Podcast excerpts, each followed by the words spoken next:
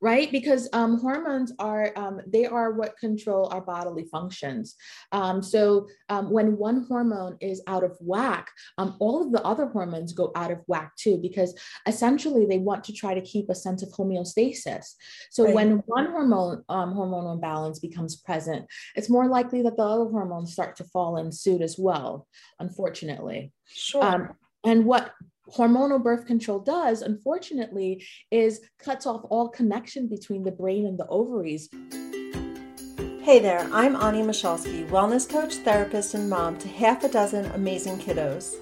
This podcast is for moms who desperately need a break but refuse to take one. You know who you are. You have a jam packed schedule and you're so busy doing everything for everyone else, you don't leave any time for you. What's up with that? Well, no more. Take off your Superwoman cape and learn how to put yourself on your to do list. This is the Moms Without Capes podcast. Hey there, Moms Without Capes. Today we are talking with a special guest, Tiana Trinidad. Welcome, Tiana. Thank you so much for having me. So, Tiana is a master's prepared registered nurse and certified holistic hormone coach for women with PCOS the number one cause of infertility worldwide. She created her business after losing her first son, Logan, at six months pregnant. Her mission is to teach other women how to manage their hormonal imbalances naturally. So I'm so excited to have you here, and I look forward to what our conversation brings. And I know there's going to be lots of value for all of you listeners. Thank you so much. I am equally as excited to be here. So before we jump in, tell me a little bit about um, what, you know, how you got to be where you are today, your journey. Sure. Um, all right. So um, I have always felt like a healer. Um, very early on, when I was 18, my mom um, gave birth to um, a preemie at six months, um, 23 weeks. She was given 24 hours to live. and she just she just survived the odds. she's vented and trached with the G tube to eat. And um, it really became evident really clear early on that if we ever wanted to take her home, um, someone needed to be like a medical professional. Um, so I went to school for nursing um, and um, I received, I was already um, doing my proof. So I already had an associate's degree. I did my bachelor's in nursing with a $40,000 scholarship from the, from the hospital that gave birth to her, um, delivered her. So um, I went on to be a, an ICU nurse delivering um, critical high risk infants um, to women with hormonal imbalance as well as other fertility issues. Um, and I absolutely adore my job. Um, and then after being with my uh, husband for some time, we decided to have our own baby. Um, and when I was six months pregnant, um, I lost um, I lost my first son Logan, um, and it just devastated me. Um, I always had irregular periods. Um, I have you know been given birth control as a, a, form of treatment before, but I didn't take it. I never I never really understood much about this hormonal imbalance that I had. I never knew that it put me at increased risk of miscarriages. I just thought it was something that affected my period. Um, so when I lost my first son um, it set me um, it sent me spiraling, but it also sent me on such a quest for an answer for um, for questions, you know. Um, and I found that there was no resources for for one for women who had lost their their children, so um, their pregnancy. There was nothing to commemorate me as a mother. Um, and two, um, there was very little um, research to little treatment options for women with PCOS. Um, so I really set out to bridge the gap um, and to close that hole um, that I noticed. Um, and I left the bedside um, doing what I love so much to do something that I believe in so much more, um, which is Love Serve Warm, um, my ability to educate and empower women through um, health prevention, education, and body literacy. That is that's awesome. So I have to admit, I don't know much about polycystic ovarian syndrome. Like I I feel like I hear about it a lot more, but I I don't know much about it. So that's why one of the reasons why I wanted to bring you on is because I know that it's it's very it's common. A lot of women do suffer from from the symptoms and because I hear it so often, but I just I wanted to give my listeners an opportunity to learn more about it. But also, I wanted to talk to you more about hormones as well, the hormonal imbalances. I myself am past 40. And so my sister-in-law and I, we always talk about getting hormone tested. And I know some people who did it, and I feel like I don't know why I haven't done it because I keep like learning more about it and how important it is. And so what do you find are like the most common in more um, hormone imbalances among women? Definitely. So, um, so we're going to classify women, right, like in two groups. We're looking at women who are like at the age where they're fertile and they're interested in, or mm-hmm. whether they're interested in not, but the age where their period should be coming regularly. And then we want to talk about like a premenopausal or menopausal women. Um, and we know that they're going to have like different hormonal imbalances based on their age and other lifestyle factors. Um, so for a young woman, um, traditionally after um, after puberty, her period period should be coming in normally.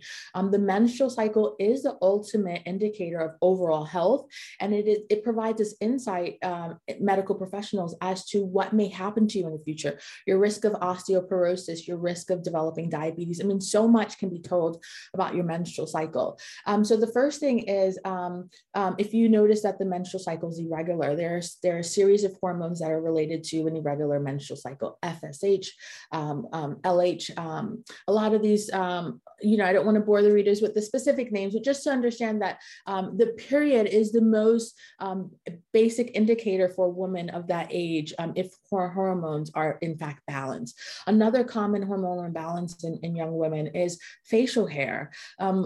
You know, when women have high levels of male androgens, um, male hormones, they can have these whiskers, um, this facial hair on the chin. Um, it also causes hair thinning. Um, and both age groups can, um, can attest to this. It causes a male pattern hair balding, which is very specific because it hits you right right in the front, right? Right, right where it's obvious. right where it's obvious, right?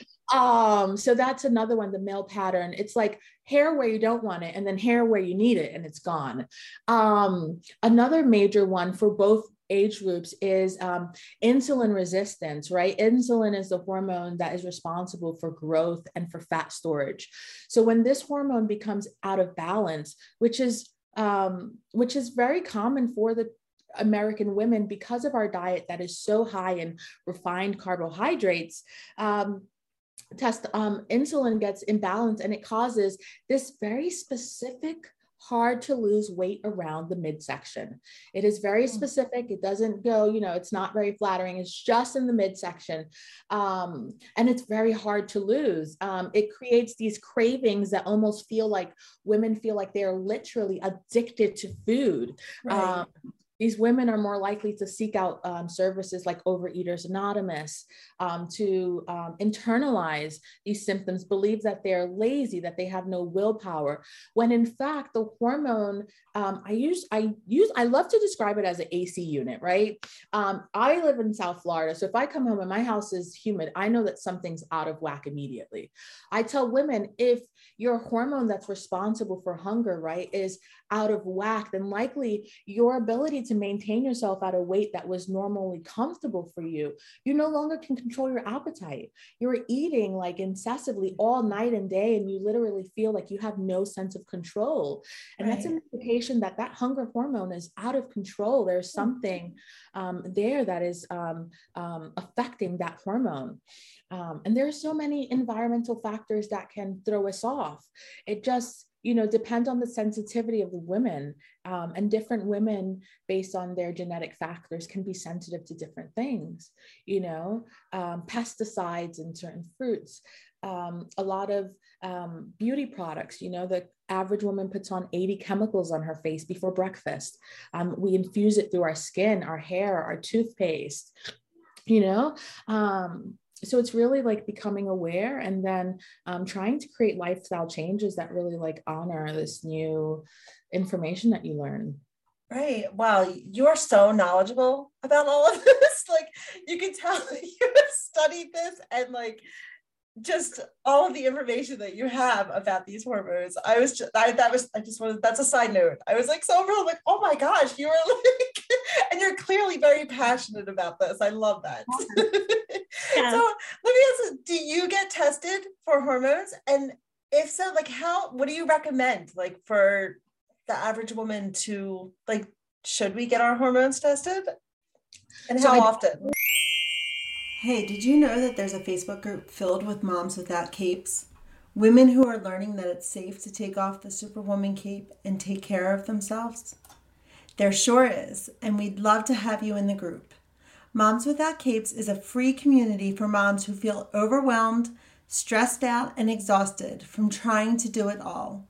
Come discover who you are under that cape and give yourself permission to show yourself some love.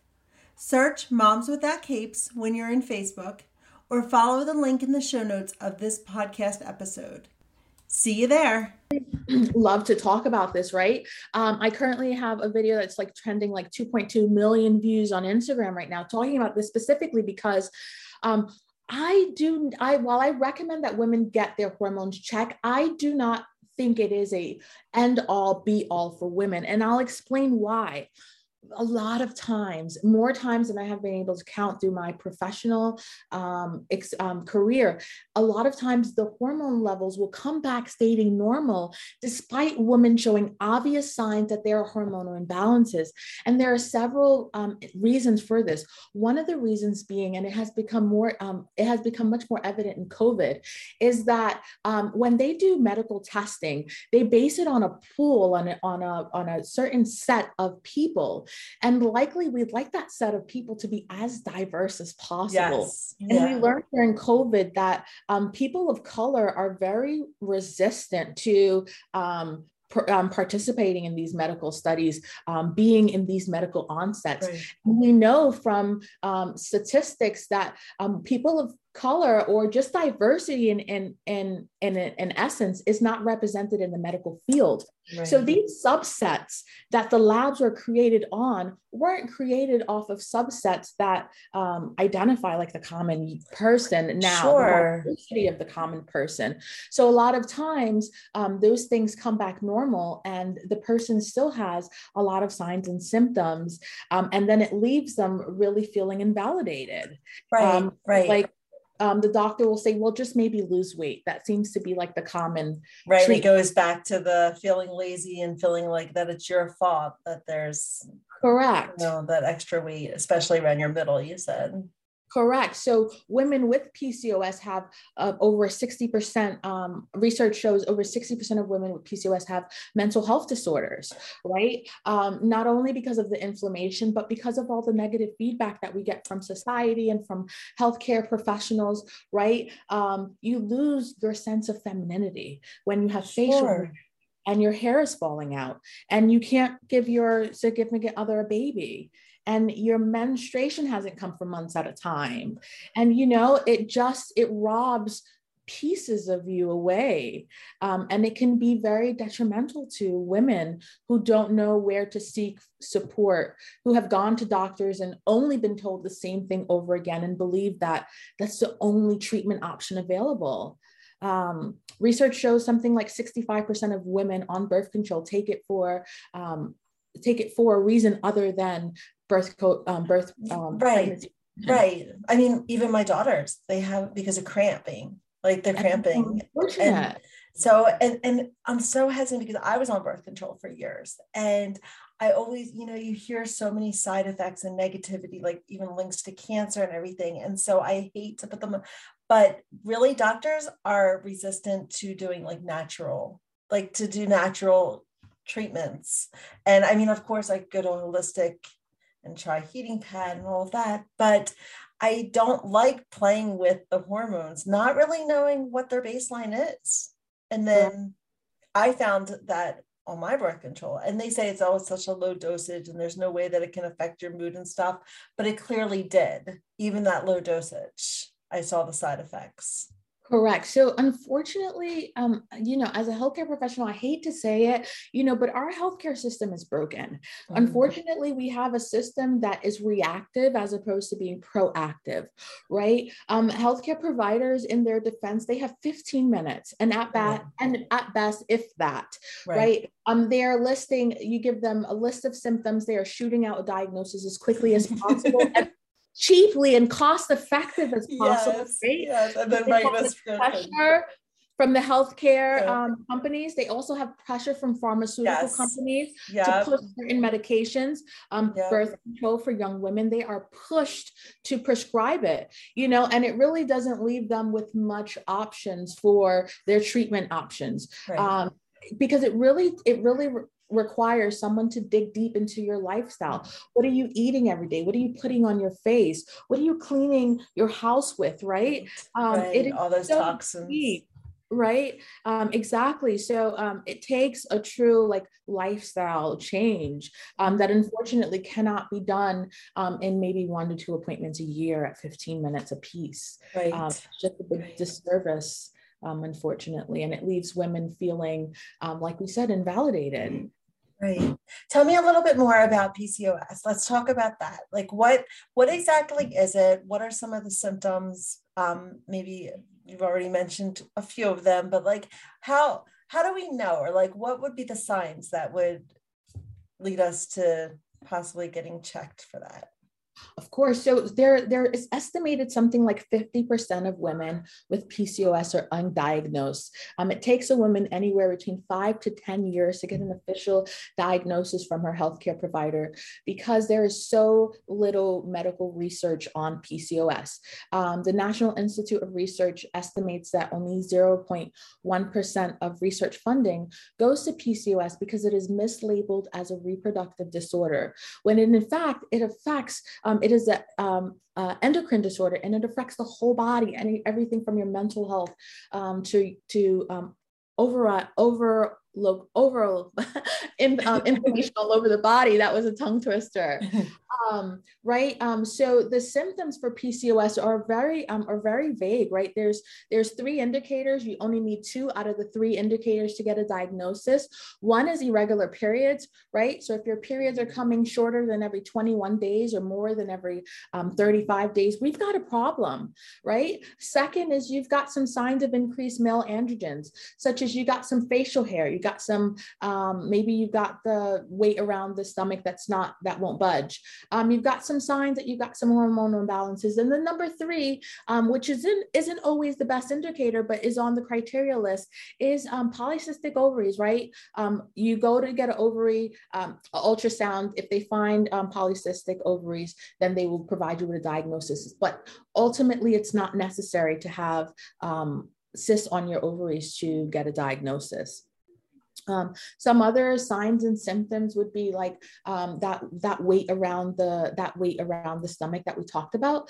Um, but just how we discussed um, how some women have an inability to um, control their weight and gain weight in excess, there are women with lean PCOS who have trouble controlling, um, trouble getting an appetite, trouble being able to maintain their weight. They suffer from being extremely underweight, right? So it affects women on both extremes. but it seems that women who gain weight um, seem to get a little bit more attention for the obvious. Um, right. Um, one of the major thing is over 60% of women with PCOS report having menstrual irregularities, and that is one of the biggest signs and symptoms um, that something is ultimately wrong.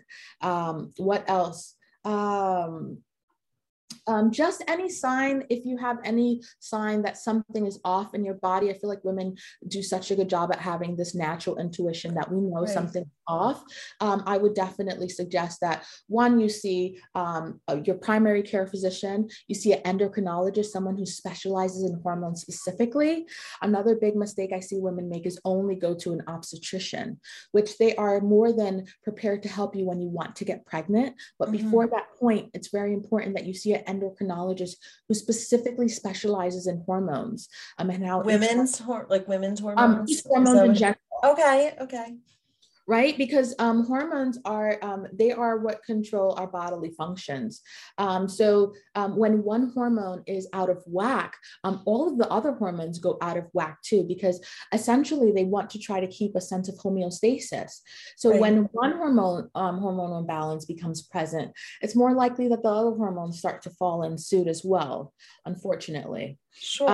and what hormonal birth control does, unfortunately, is cuts off all connection between the brain and the ovaries, um, shutting off um, ovulation completely. So, what it does is it removes the symptoms um, because you're not ovulating. Um, but ovulation was meant intended for so much more than fertility.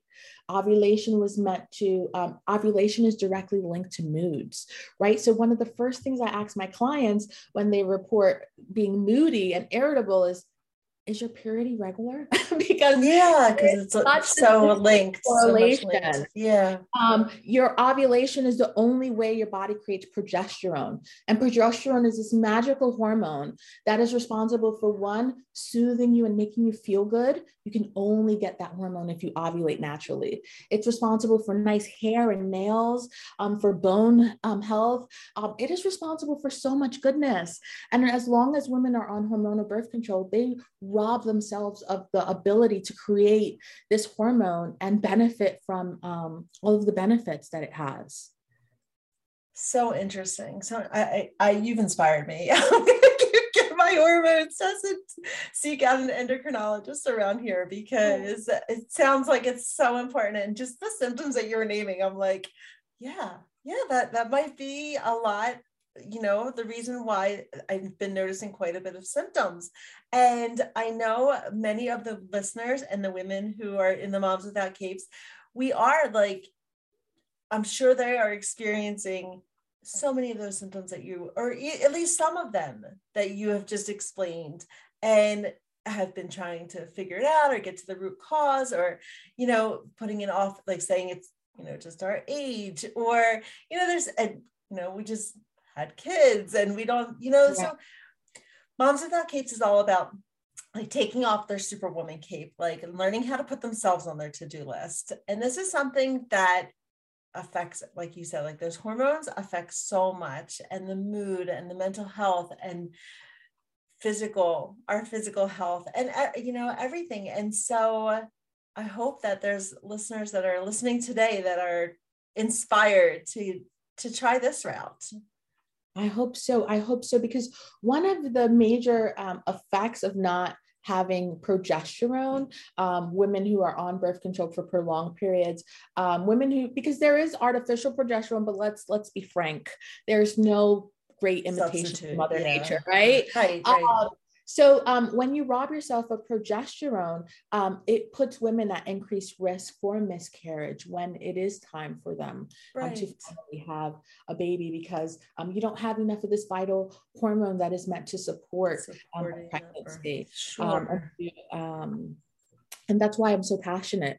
Um, that's why the whole um, premise of my program is called the Healthy Period Protocol, because it's all about understanding. Even if you bleed, are you ovulating? Are you are you checking? Right? Are we sure? Um, do we have body literacy? With the same 15 minutes that you report your symptoms to a medical healthcare provider, you should be able to self-assess and self-analyze yourself and determine what's going on and what changes you need to make in your lifestyle to correct um, those hormonal imbalances. Hey, mom, short on time, but feeling like you're at the end of your rope or that your bucket is nearing empty? Grab this list of 15 self care practices that you can do in under 15 minutes. These ideas will get you quickly back on track and are great for moms who are limited on time.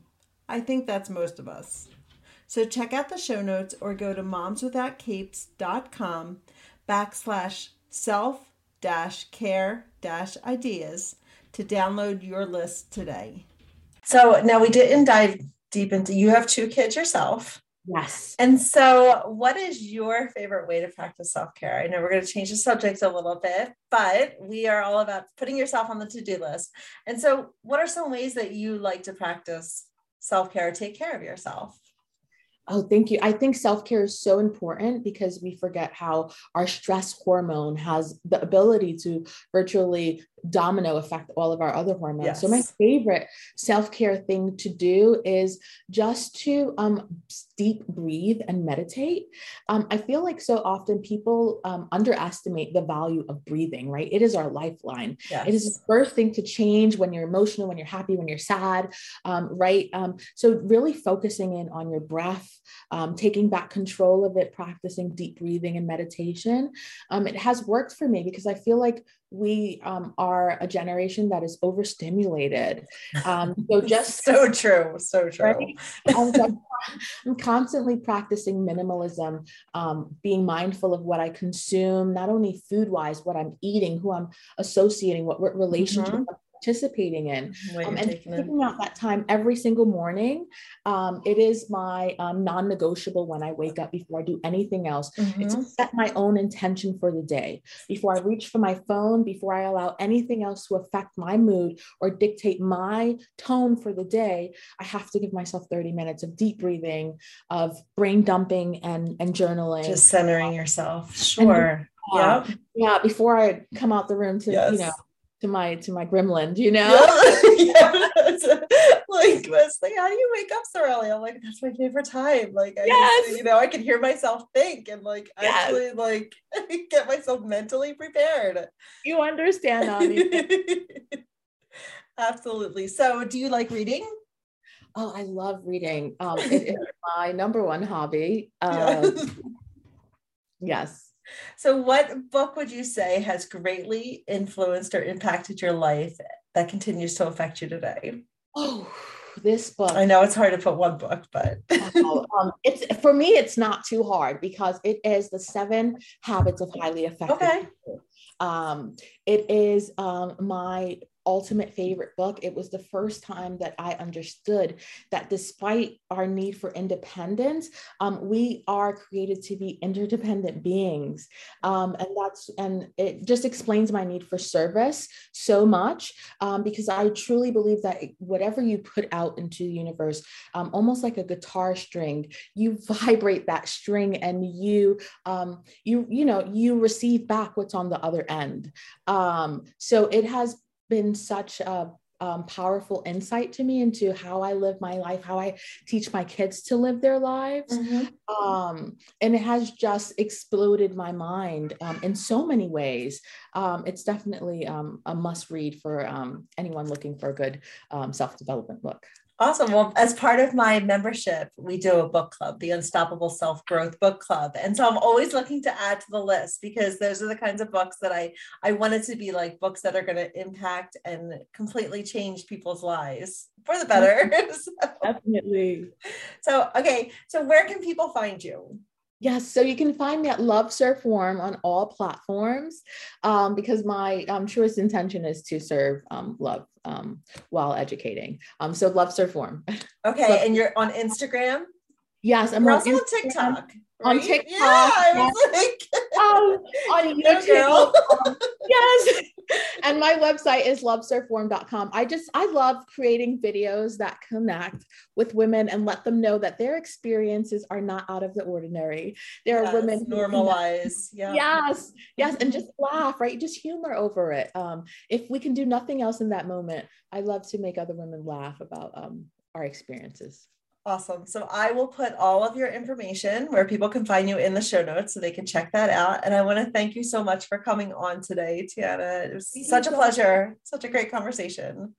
Thank you so much, Ani. It's been such a pleasure. I'm so grateful to have been here. Thank you again. Thank you for listening to this episode of the Moms Without Capes podcast. I'm always up to hearing your ideas for future episodes, so send me a DM and let me know. And if you enjoyed today's episode, it would be awesome if you'd leave me a positive review wherever you're listening to podcasts these days. Until next time, take care of you. You are worth it.